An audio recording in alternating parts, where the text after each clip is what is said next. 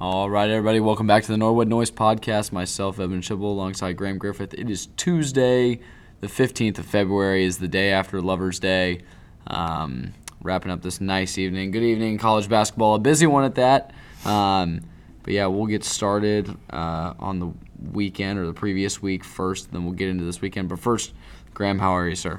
I'm doing very well. Um, you know, we're inching closer to the end of the season, and right when, you know, these top teams and middle of the table teams want to, you know, cement themselves, I've had a few upsets ar- around um, the top 25, so I'm excited to get into these games, kind of touch on them, because now these teams that you thought you could count out are kind of like crawling their way back in with some big wins, uh, defending home court, or even traveling on the road. So excited to hop in real quick.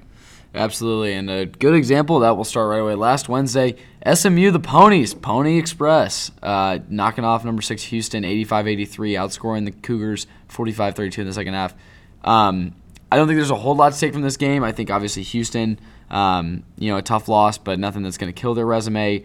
SMU, a good team, 17 and five, still kind of being in that conversation, especially with the big win there against Houston uh, for um, an at-large bid if obviously um, things go as planned and Houston takes care of things in the American tournament. Um, another notable upset from Wednesday night: Oklahoma destroyed Texas Tech 70 to 55 uh, in Lloyd Noble Center. Interesting one, I think a little surprising to a lot of people, but we'll see how that shakes out. Rutgers knocks off Ohio State uh, at Rutgers 66-64. Good win for the Scarlet Knights, and again, they're another one of those teams still kind of hanging around the conversation. Graham, anything to take from those Wednesday games? Uh, I loved the SMU game. I got to see the end of it. Um, after the game, electric uh, sequence, uh, you know, court storming. I mean, SMU, when you're kind of like that middle of the table team and you're in a smaller conference where you don't have a lot of wins to show for, when you could defend home court and have a big win over Houston, that sets them up for the rest of the season. And now they've cemented themselves to be on bubble watch, um, getting at large bid. I think Oklahoma was a team that uh, a lot of people were starting to count out after not handling business in the Big 12 at all. Uh, going in this game, they were three and seven. I think that this game may be enough for momentum swing. I don't think that that puts them in the conversation quite yet, um, but I really do love Oklahoma's teams. I'm a huge fan of Tanner Groves, and I think Porter Moser is an unbelievable coach. I didn't think Oklahoma would be the team uh, that would be a tournament team this year, but I mean, this is a big win for them. I also love Rutgers kind of piecing it together. I think that they're going to have one of the most confusing resumes come tournament time with all these ranked wins, defending home court, going on the road, but then you have like losses uh, when Lafayette comes to town. So be interested to see what uh, the committee thinks of Rutgers come tournament time. Yeah, absolutely. Right now, uh, just going off of a uh, quick reference to Joe Lunardi's bracketology on ESPN.com, of course, um, those couple teams. SMU's a lock. He has them as an auto qualifier, which I think is an interesting one. Um, Oklahoma's in that last four byes section, so right on the bubble there, um, but as of now, comfortably in. And then Rutgers is on that next four out uh, slot. So, again, interesting to see how all those teams uh, close their season. Move forward to Thursday. Um, I was kind of hoping, not hoping, but I was expecting uh, a more low key Thursday night. And of course, Michigan has to go and upset Purdue um, 82 to 58, like wasn't even close. Um, again, Michigan, I think one of those teams that probably on the outside looking in of the bubble, but I would say, like I've said um, for the last couple weeks, I do think Michigan's one of those teams that could get hot, uh, go win that Big Ten tournament, and be a bid stealer. So just something to keep an eye on there. Tough loss for Purdue. Um, can't suffer ones like that, at least that badly on the road. Looking forward to Saturday. Uh, busy Saturday in hoops, uh, but not as I don't know. I, I it was a little underwhelming, slightly uh, to some extent. No no crazy games. Uh, a couple uh, results worth noting. Um, we'll start from the top. Kansas sneaks away despite some bad uh, free throw shooting down the stretch, winning 71-69 over Oklahoma at home. Auburn destroys Texas A&M. Gonzaga rolls St. Mary's. Arizona blows the doors off Washington. No surprise there. Um, Kentucky takes care of business against Florida. Um, Duke beats Boston College by 11. Texas Tech takes care of business against TCU. Baylor handles Texas. Providence, in overtime, sneaks past DePaul. Uh, Villanova takes care of Seton Hall. Ohio State pretty handle uh, pretty well handles Michigan. Michigan State over Indiana, um, and Tennessee over Vanderbilt. Those were the big the big ones. And then going back through some of the upsets, things worth noting as well. Butler um, beaten Marquette by six in Hinkle Fieldhouse. Definitely an interesting one to note there. Um, Rutgers over Wisconsin at the Kohl Center uh, in Madison. Uh, solid eight point win there for Rutgers. Again, another reason to kind of put them in that conversation um, of that bubble talk. USC at home, three point win over crosstown rivals UCLA. So good for them and a good win for that USC resume, uh, moving them to 21 and four after that game. And then Memphis uh, beating Houston by 10. So again, another uh, another so two loss week for Houston, a tough one at that. Um, I don't think anyone's really that surprised. Again, Memphis been one of those really volatile teams this year, um, outscoring the Cougars 41 to 28 in the second half for that 10 point win. But again, uh, I think Memphis got to put together quite a few wins here um, to really cement their spot in that uh, NCAA tournament. But as of now, uh, they are on that first four out um, spot. So again, they're going to be right around that bubble talk. But again, we'll see how highly um, the committee holds some of the some of their big wins. Graham, anything to add from Saturday? Uh, not a whole lot. Um, I was disappointed that St. Mary's didn't put up a better fight against Gonzaga. Um, you know, that's usually the game that Gonzaga circles, you know, to cement themselves because they usually only have one, two um, teams that, you know, the committee can look at when they play a top quality team. Gonzaga definitely took advantage of their moment. St. Mary's did not. Um, Memphis going on the road to beat Houston's a big game um, for Memphis because they really needed a win to just be in the conversation. I feel like with this team of um, a lot of talent, not a lot of cohesion, they needed to hear their name being called. And I think now that some of these, uh, you know, predictions for the field of 68, having Memphis in conversations for on the bubble or even sneaking in uh, helps them out a lot. Now that they have something to back the rest of their season on, that not all hope is lost. I think Memphis could sneak together a few wins, um, but I don't really trust them in a conference tournament. Uh, I loved Oklahoma putting up a fight against Kansas. Um, right after that win, I was hoping that, you know, level the playing field in the Big 12 a little bit. Kansas would have dropped to three losses. Oklahoma sneaking back in the win column a little bit. But unable to do it. Um, I loved Baylor just manhandling Texas. Uh, DePaul putting up a fight. The UCLA uh, USC game was a Was great awesome. game. That was I awesome. I loved that. Back and forth scoring from uh, Mobley, Campbell, Peterson, Juzang. I a lot of electric players. I think those are two teams come tournament time that I would not want to play. um, Oh, goodness, As no. a college ball coach, just because of how many electric scores both teams have. Rutgers piecing together another big win. Um, and another uh, game that I wanted to talk about is uh, Murray State, Morehead State. Yep. Um, Murray State is now 14 and 0 in their conference. They played the second best team in the OVC in Morehead State. Um, you Xavier fans might have remembered the Morehead State game that you know they, they came to play a little bit. I think Xavier eventually took over just because we're just the superior team.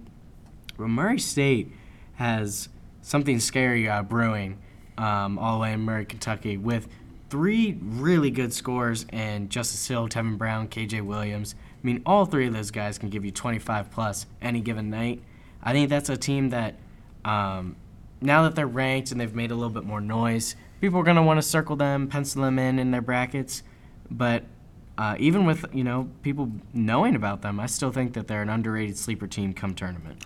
Yeah, absolutely. Um, as of right now, they're penciled in as a 10 seed uh, in Lunardi's bracket. And looking at that, uh, I would love to see a second round matchup between them and, uh, as it's penciled in here, a two seeded Duke or any of those top teams there um, in that second round. And as a Kansas fan, uh, I wouldn't want to play a Murray State in the second round uh, by any means. So definitely worth noting and uh, and interesting to see there.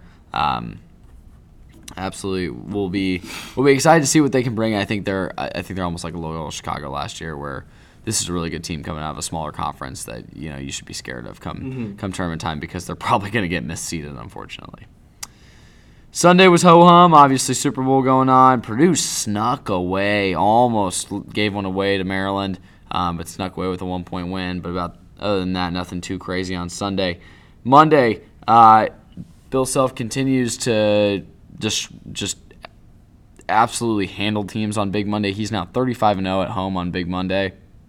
76-62. Kansas wins in might I add maybe the ugliest uniforms I've ever seen Kansas put on the floor. Um, they looked like some YMCA gym shorts that they threw together with like a white tank top. I think it was Adidas's uh, quote reverse retro uh, series. Um, they were just white and gray. They were hideous. Um, no, no, no Adidas slander. Uh, Adidas brings a lot of really great things to the table. I just didn't personally care for those. Um, but anyways, moving swiftly onward to tonight's matchups. Um, a couple are still finishing up right now. A um, couple big ones worth noting, but we'll get to those in just a second. Results that are completed though. Texas sneaking away from Oklahoma in overtime would have been a big one uh, in Lloyd Noble Center for Oklahoma to stay in that tournament conversation, but I think a tough loss. And I don't want to say the nail in the coffin just yet, but a really, really tough loss there for that Oklahoma team. Michigan State loses on the road to Penn State, 62-58 to the Nittany Lions. Uh, that's a terrible loss for Michigan State, as Penn State is 10 and 12 uh, even after that win. So really bad loss for them. Um, good win for Penn State, I guess. You know, getting them ready for the was it the CBI? It was what's below the NIT, College uh, Basketball Invitational. Yeah, but we'll see uh, what happens there for the Nittany Lions. But again, Michigan State really bad loss on the road, and they've been skidding as of recent. Um, Ohio State takes care. I mean, uh, more than takes care of business. Destroys Minnesota seventy to forty five. Duke uh, takes care of business despite losing uh, Coach K at halftime. He said he was not feeling well. Left uh, about halfway through the second half. Jon Scheyer got a little, little, uh, little, you know, a little preview as to what next year's going to look like. He got to take over there for the second half. Top 10 matchup in the Big East tonight. Villanova handling Providence uh, in the dunk, 89-84. Of course, Collin Gillespie came to play with 33 points for the for the Wildcats. No surprise there. I think Villanova reminding everyone that they are the team to beat in the Big East. No one really surprised about that one. Uh, Arkansas takes care of business over Missouri. And then a couple ones worth noting that are finishing up here right now. Tennessee's up 17 on Kentucky right now, 68 to 51 with 4:30 to go. So it looks like Tennessee's going to wrap up a win there knock on wood, uh, just in case anything crazy happens. But again, Tennessee, that'd be a really, really big win and a really tough loss for Kentucky on the road. Indiana up two with three minutes to go uh, over number 15 ranked Wisconsin. We'll keep an eye on that one. We'll let you know how that one goes as the pod goes along. And then a sneaky one, and it looks like this might get out of hand here, but New Mexico, the Lobos, 10 and 14 down in the pit. They're up six on number 21, or excuse me, 22 ranked Wyoming. Graham will never forget the name of that arena. Uh, but yeah, so New Mexico looks like they might sneak away with a win here, an upset win here at home against Wyoming, and that's going to be a detrimental quad four loss for the Cowboys uh, in making that at large case. So again, a really tough one for the Cowboys, but we'll see how those all wrap up, and again, we'll let you know. Um, what happens as they uh, as they finish up here, but Graham, any notes on uh, the early games tonight? Um, not a whole lot to say. I think uh, Oklahoma um, is should be very thankful that they have a really good coach because if they did not, I would kiss their t- tournament hopes goodbye. Um, I think that the last few games, Porter can get his guys together, prepare for the conference tournament, make a splash, or even win it. Uh, Michigan State with a devastating loss. I think the mid-table um, Big Ten teams should start to you know kick it into high gear. Dropped a lot of games recently. Uh, they've been trading games back and forth. I don't think that that supports the Big Ten's case at all coming into um, their Big Ten tournament coming up. Um, I was really hoping that uh, Wake Forest could get together and sneak a win out. I think that the ACC is desperate uh, to you know, get some teams into the conversation for the tournament. Um, they are unable to. Uh, Villanova, Providence. You know, Providence came to play. They have multiple very, very disciplined um, experienced basketball players on their team, but Villanova always just seems right when you think that there's a team or even multiple teams that uh, are here to play in the Big East. Villanova reminds you that it's the Jay Wright era, yeah. Collin Gillespie era. It runs through Philadelphia. And going from Ryan Arcidiacono straight to Collin Gillespie is still just insane to me. Yeah. Like they just went from one powerful, powerful guard to another, and it's just it really is unbelievable. I mean, they Villanova's put together a program, obviously, um, there, and it's just been really crazy to see uh, how consistent they've been over the last few years. But the Big East does still run through Pauley Pavilion, just in case you were wondering. Yeah, for sure. All right, so that wraps our score updates. Again, we will keep those up and let you know by the end of the pod the final results of those last couple games uh, that are going on right now. Yeah, New Mexico's up eight now. It looks like they, man, they're gonna win. That's gonna be a really bad loss for the Cowboys. But uh, my colleague here, Graham, told me that he did have something he wanted to discuss uh, in between the game recap and uh, some trivia. So, uh, Graham, go ahead and hit me. What you what you got for me tonight? Okay, so uh, now that you know in college, being around college basketball way more than I've ever been, I'm starting to you know pay attention more to the bubble than any other year that I have, and uh, throughout like articles and Twitter and Reddit, you know I always see this team should be in over this team because they have better wins, or they shouldn't be in because they have worse losses, or whatever it may be. I was interested um, to hear from you uh, talk about as a committee member, and then we could talk about what we think uh, matters most when you're picking those final at-large teams. So for me, I think at least what you've seen a lot, um, you know, from the com- from the committee pretty consistently, I think is mostly um, going to be those your big wins and your big losses. Um, and we kind of discussed this before the pod, but just you know, where where are your statement victories? Um, and then where are your detrimental losses? You know, looking at those Q1 and Q4 spots. I think Q2, Q3 matter a little bit less um, than Q1 and Q4. So how you're faring in those sectors, um, and then as well as I think, you know, performance away from home is always a big one as well. Um, you know, can you go into a tough environment and win a game? Um, and on top of that too, I think you know, your consistent day to day schedule, you know, anything Power Five conference wise is obviously going to be favored over any of the smaller conferences. Um, those would probably be my big things. I think strength of schedule is one of the biggest, and we've seen that consistently with Gonzaga. Getting some maybe unfavorable seedings and things like that from the committee just because of the, the low strength of schedule they play. But that, that would probably be the main couple things that I would say you see most from the committee. Graham, what, what do you think? Um, I one thing that's always bothered me is take for example this Rutgers team. This Rutgers team has pieced together three, four insane wins Yeah. in the past uh, two weeks.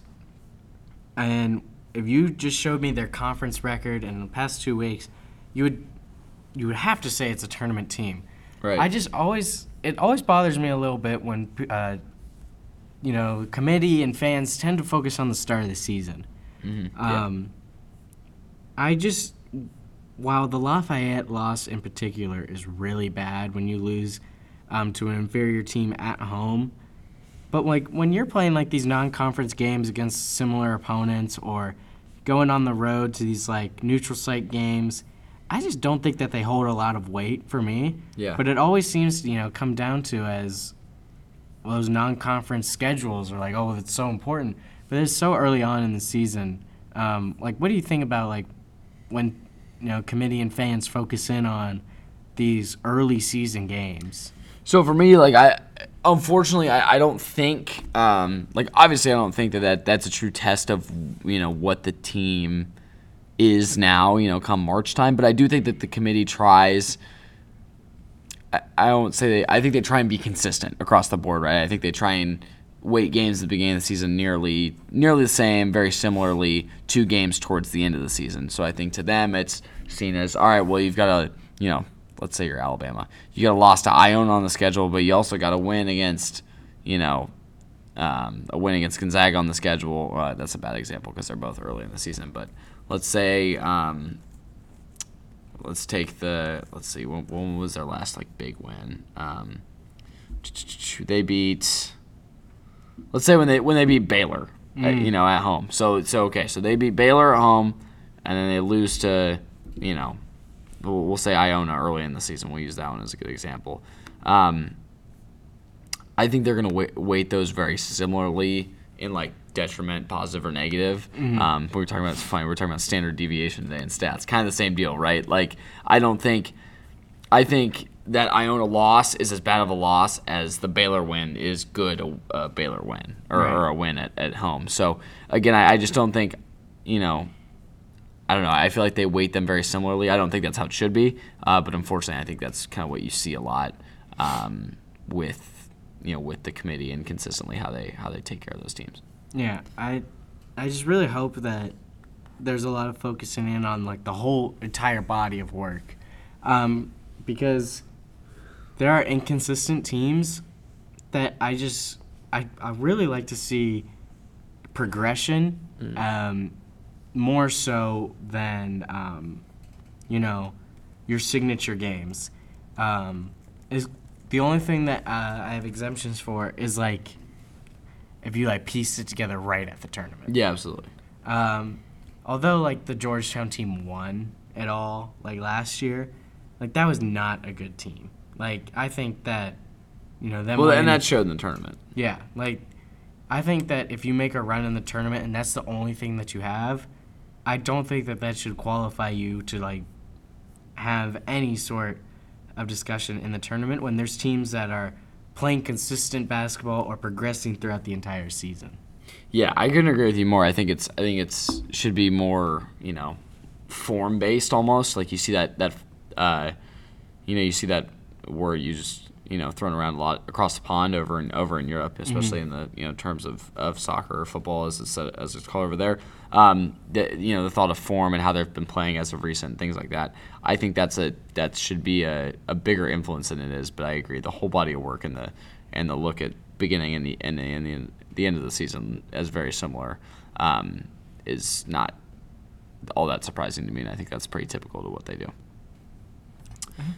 Alrighty, well that'll wrap it up for that segment. Um, and yeah, I just think that those are a couple things that we're going to kind of continue to look at uh, as the weeks go on here, as we are now less than a month away um, from March Madness. So it'll be interesting to see uh, what the committee values this year and if it's similar, or if it's any different. Um, and again, uh, it is always interesting getting getting the committee on on TV, on you know on interviews right after they make their selections and see their reasoning behind some of their selections. So it'll be interesting to see uh, how that r- goes. But let's roll straight into trivia. Graham, you got a question ready? I do. All right, you want to go first or you want to go second? Uh, I'll go first. All right, hit me. Um, so I think the March Madness. I mean, when you talk about like what what's it known for, what comes to mind, it's always like upsets and you know Cinderella runs. Um, but one year, in 2008, it was the first time that all four one seeds uh, made the Final Four. Mm-hmm. This is a bad question. KU, isn't it? Yeah. Are you asking me what the four teams were? What were the four teams? This is Kansas, North Carolina, Memphis, and UCLA. Wow. Come Right on, man. Come Right on, man. Yeah, no, that that was. I watched that Kansas 2008 documentary about the national title that year, probably 500 times. Ah. Like, that was a good effort. I like the. I saw the Kansas and I thought it was gonna maybe get you on your toes. It's like the only thing you focused in on. Yeah, no, I'm sorry. No, yeah, I mean, so I. I remember a lot about that year. It was obviously the first time all four one seeds. National Player of the Year, Tyler, Tyler Hansbrough for North Carolina. KU came out, and I don't know if you remember this or you've seen this before, but KU came out. They were playing North Carolina in the Final Four. They were leading that North Carolina team with National Player of the Year Tyler Hansbrough, forty to twelve Yeah. at one point in the first half. I mean, they came out and kicked them in the mouth, Mm-hmm. um, and it was shocking to everyone. And uh, obviously, of course, North Carolina came back, but still a handle a, a well handled win for Brandon Kansas. Rush and Mario, Mario Chalmers, Chalmers, baby. God, that team was so good. Um, but yeah, and then obviously the of course Mario's miracle in the in the nine point comeback with two minutes to go against Memphis in the title game, and rest is Derrick history. Rose. Yes, Derrick, that Derrick Rose. Oh my gosh, that guy was so good. Um, and of course, knocking out Davidson in the, the Elite Eight there. Sorry about it, Yeah, buddy. got lucky. yes. Alrighty. Um, let's give you this one. Uh, where'd it go? Where'd it go? Where'd it go? Um, I just had it. What the heck? Um, search it real quick. Oops. All right. Sorry about this. Here we go. Okay. All right. Well, this is funny that you said 2008 because my question is about the 2009 Final Four. How well do you remember that one? Do you remember where that was? San Antonio? No, that was where 2008 was. 2009 was in Detroit. I'll give you that. Which of the teams listed below, I'll listen for you, wasn't featured in the Final Four of the 2009 tournament? Was it A, the Villanova Wildcats? Was it B, North Carolina State University? Was it C, the Michigan State Spartans? Or was it D, the Louisville Cardinals? Okay. Um. Can you give it to me again? Okay. Which of these teams listed below wasn't featured in the Final Four of the 2009 tournament? Was it A, the Villanova Wildcats, B, the North Carolina State Wolfpack, C, the Michigan State Spartans, or D, the Louisville Cardinals. So I think North Carolina won that year, right? Um, I believe that's correct. And that would have been the first UConn team as well. So North Carolina and UConn I'm pretty confident in. And then I'm in between Louisville, Villanova, and Michigan. S- uh, oh no, like Michigan State. Um, like that would have been too early in Villanova's realm of terror. So I'm gonna go with Villanova being the outlier of that Final Four. That is incorrect. North Carolina. State. Nope. Wow. Who was who was uh who was in there? The outlier was the was the University of Louisville Cardinals. Wow. They were not in that 2009 Final Four. But yeah, so that was uh, 2009 Final Four. So I was right with UConn and North Carolina. yep. Mm-hmm. Wow, Villanova made the Final Four that year. Yep, and then Michigan State. 2009 Villanova basketball. I'm sorry, I actually think I read that question wrong. I think that was supposed to be North Carolina. It it's written here as North Carolina State, but I believe that's supposed to be North Carolina because obviously otherwise there would be two answers. Because North Yeah. Carolina State did. I know when I read that I was like, I don't remember the last time North Carolina State made the Final Four, or if they ever. I don't know. Let's see what North Carolina State. Oh well, though they have because Valvano, but Who scored on this Villanova team? uh, that was Antonio Pena? yes. Okay. Okay, North Carolina State has three Final Four appearances: 1950, 1974, and 1983. So that was obviously wrong. 1983. Yep. Jim Valvano, maybe that was there was another question on here about that one, but I decided to leave that one. Thought that one was too easy. Alrighty. Moving swiftly onward, let's get some picks, shall we? Yes, sir. Real quick, a quick update on the evening's matchups. Oh my gosh, Wisconsin's gonna win this game. Wow. Johnny They're- Davis Johnny Davis, man, they're up three with six seconds to go. So I guess unless Indiana has the ball, I don't really know what's going on here. But Tennessee's gonna get away with the Uh, that's a win. Johnny Davis free throw just now. Okay, so yeah, they're up four now. That's probably ball game there. Uh, New Mexico beating Wyoming by nine, 75-66. I bet the I bet the pit is absolutely rocking right now. Gosh, Oh, it's yeah. gonna be so much fun down there in Albuquerque. I was yeah, yeah. Anyways, moving swiftly onward. All right, let's get to some picks for tomorrow night, shall we? mm-hmm. Alrighty, couple interesting games on the schedule. Let's see here. Vanderbilt Auburn. Is that what you were referring to? No. How about? Uh, come on. How about Baylor Texas Tech? I mean, this is going to be a good one. I think. Um, I'm just going to say, from the perspective as a, of a Kansas fan, you know, if, if Texas Tech can, can can take care of business, you know, you might as well gift wrap the Big 12 and put it in a box for the Kansas Jayhawks because that would be a two game advantage for the Hawks. Mhm. Um, so I, it would take a, a colossal failure uh, to not not wrap that up. But anyways, give it to me. Texas Tech, Baylor, uh, the United Supermarkets Arena in Lubbock, Texas. Texas Tech, Texas Tech, favored by two, minus two. What you got, Graham? Okay, so uh, this Baylor team was, you know, one of like the only clear-cut teams to start the season, but kind of had some up and down games. Most notably, getting absolutely manhandled uh, by your Jayhawks on the road. Um, they've really pieced it together. I mean, that big win at home versus Texas. Um, prior to that, you know, the Kansas State win uh, on the road, beating them by 15. I really like this uh, Baylor team. I feel like they've kind of found their consistency um, in these kind of like inferior opponents. Um, but losing their, uh, to Alabama and Kansas when it, when it matters most, um, I don't know if I really trust them going into a big game. But I really like the Texas uh, Texas Tech Red Raiders right now.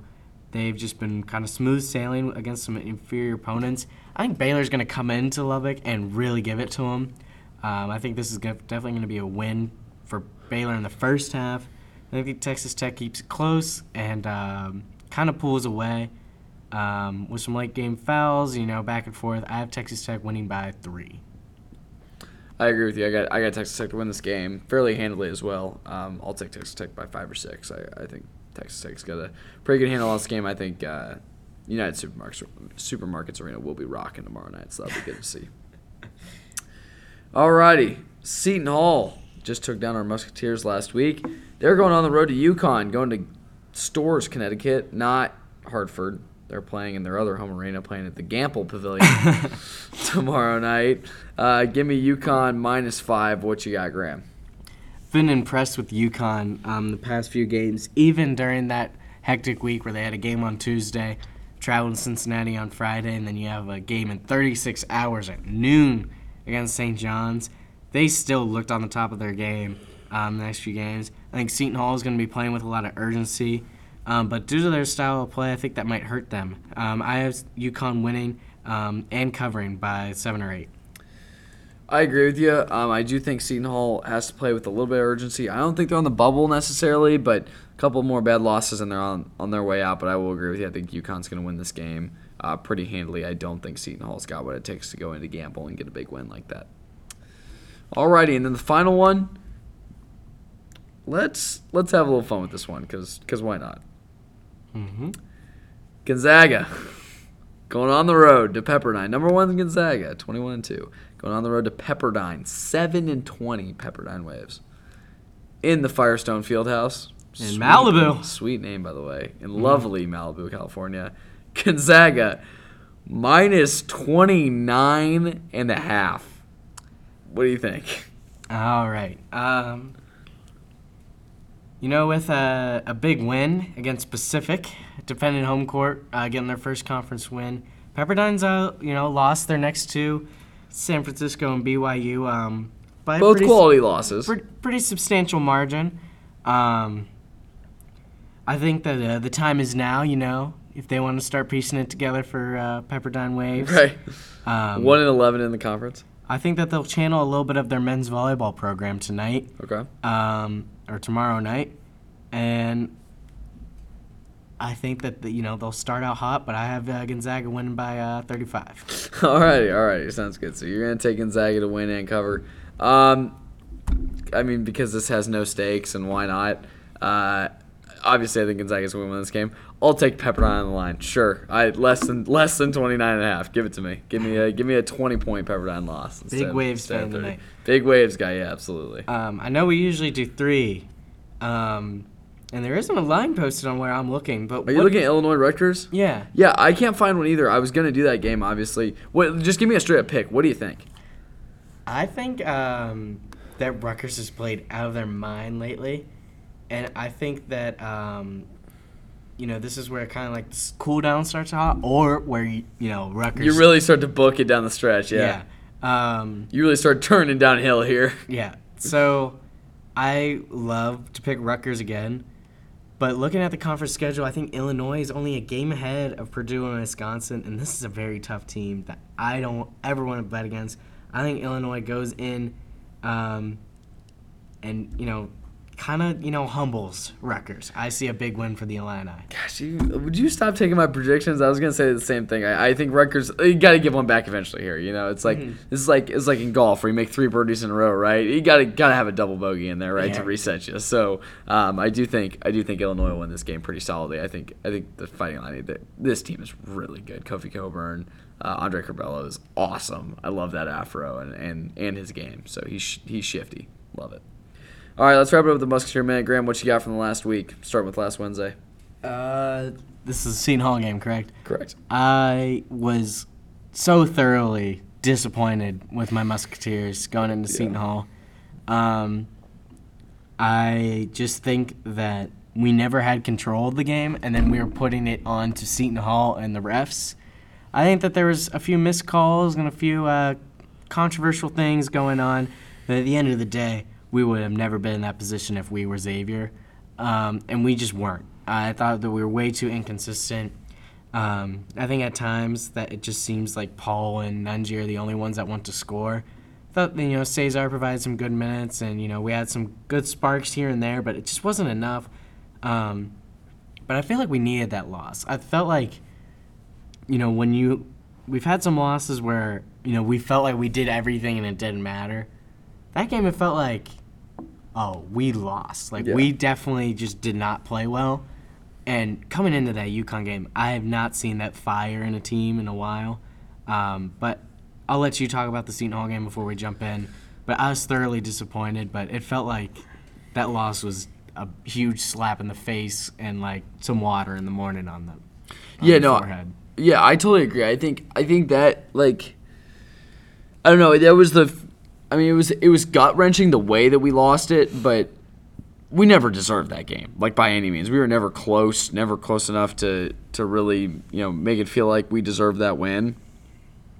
Um and I just think that's the that's the test of conference play, right? Because like that's exactly what happened in, in Chicago against DePaul. We didn't deserve to win that game, but we got away because, you know, DePaul's was still kind of figuring out their cohesion and and getting into a rhythm. So I, you know, it's one of those games where I think yes, it's frustrating, but it's not the end of the world. And I agree, it it really lit a fire, you know, rolling into, into Friday, and we can talk about that. But I mean, the Cintas Center. I am telling you right now, Graham.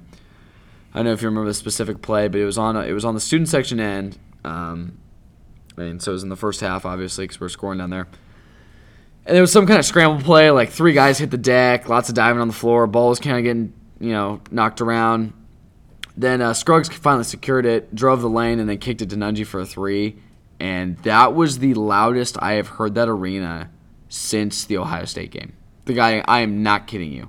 I that's when I was like, like it genuinely took my breath away. I was like, oh my goodness, it is really loud, and that was a huge shot, and that was almost like the momentum that that team needed to really flip it, um, and just and just and just really shove it down their throats down the stretch. Um, I never saw that game get close down the end, and uh, it just a much, much, much needed win uh, for the Musketeers last uh, last Saturday. Mm-hmm. Yeah, we were Friday. talking about that being a must win. Um, and I thought we really just came to play. And while Paul like had a really good game, like it wasn't like all him. All him. Yeah. Like he's definitely just like an initiator, got the guys going. Dwon was very good per usual. Yes. Um, even though Nate only hit two threes, it those were so loud, especially the one to close out the half. Um, I thought that he needed it. Um, kind of upset, you know, that he went down with injury. Um, but I'm hoping to see him back on the court soon because we really need his sparks. I feel like this team really runs, uh, not runs, but we're dependent on his success a lot. Um, no Kunkel, but hopefully he comes back soon. Uh, with we really just need one of them at the very least to just have a good game if we really want to have success towards the end of the season. Um, but I was impressed with that team. I mean, I still think that we didn't play that great of a game, but we just looked so good. We looked like a top 15 team at stretches during the game, which is I think is our potential. I really I wholeheartedly believe that you know, when Nunge's being that beast down low, when Zach's getting the ball in the hoop, when Nate and Kunkel are doing their jobs, and Colby and Dwon are giving you like some of the best glue guy players in the nation, and Paul's just being what he's been for four years. Like I really just I think we have all the pieces there to be a really solid tournament team that we only see for stretches at a time, and I think that they're starting to realize that you know you can't have um, these you know these stretches where you're just not who you, you're supposed to be. Yeah, no, absolutely. I, I couldn't agree more, and I think that's that's one of the big things is is just really finding those performances where where we can put all the pieces together. I think that's a really big thing um, for this team, and I, I I think they can do it. Um, but some really important games coming up here down the stretch. Um, St. John's tomorrow night. Uh, that'll be an interesting one. I think um, I'm concerned because I think while Julian Champagnie hasn't had the year that he was maybe expected to, I still think he's going to be a really tough guard for our guys. Um, but I do think it's obviously a very winnable game, especially at home. On the road on Saturday at UConn, don't know which home court they'll be playing at, uh, but one of the two, um, either an empty hockey arena or a weird dome pavilion looking thing. Um, so we'll have to see on that one. Um, and then next week, obviously, uh, the big road game at the Dunk against Providence before a Saturday game against Seton Hall. So quite a few big games left, um, and that's and that's not all of them. But again, those are just the big ones. Um, still no word. I would like to also mention, still no word on a reschedule against Georgetown. Um, on the road, I think they're just going to end up scrapping that game at this point. There's nothing official, but it looks like it's not going to fit into the schedule. So we'll see what they do with that. I just Um, feel like that's a game that doesn't really hurt our schedule. Um, No, I think I honestly doesn't think it could do. it, No, like- I honestly think it could do nothing but hurt it. Yeah. Like, 'cause if we go there and struggle or lose that game, obviously that's killer. If we go and win it, it's like, all right, well, you did what you were expected to. So I think you know, for our team specifically and for our unique situation, I think losing that game is not the end of the world. Um, just thought it was worth noting. Alrighty, well that'll wrap us up here uh, tonight on Tuesday, February fifteenth for the Norwood Noise podcast. This is episode fifteen on the fifteenth. Um, thank you all for tuning in, and again, we'll be back again next week, of course. And uh, we actually just started discussing tonight. Uh, you guys stay tuned. We're gonna have some big stuff coming for the tournament here. Um, lots of pods, extra episodes bracket previews, all that good stuff. Can't wait to get after it. That's my favorite, you know, week or so of the year. So can't wait to get after it with my boy Graham here, and uh, hoping for two, uh, hoping to come back to you next Tuesday discussing two Musketeer wins. So I'll let you take us out here. all right. Well, everyone just keep stu- tuning in. There's a lot of uh, huge games coming up for all around the nation.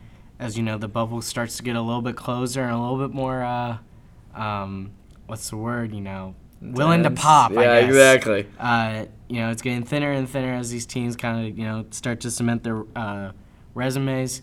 I think that your Xavier Musketeers are starting to piece it together, but, you know, it doesn't take one, two games. You know, it takes the whole rest of the season. So keep showing out, keep supporting our guys. We have a tough stretch coming up, but I wholeheartedly believe that um, if there's a team to do it, that it's, it's right here. So.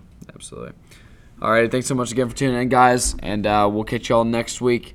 Cheers.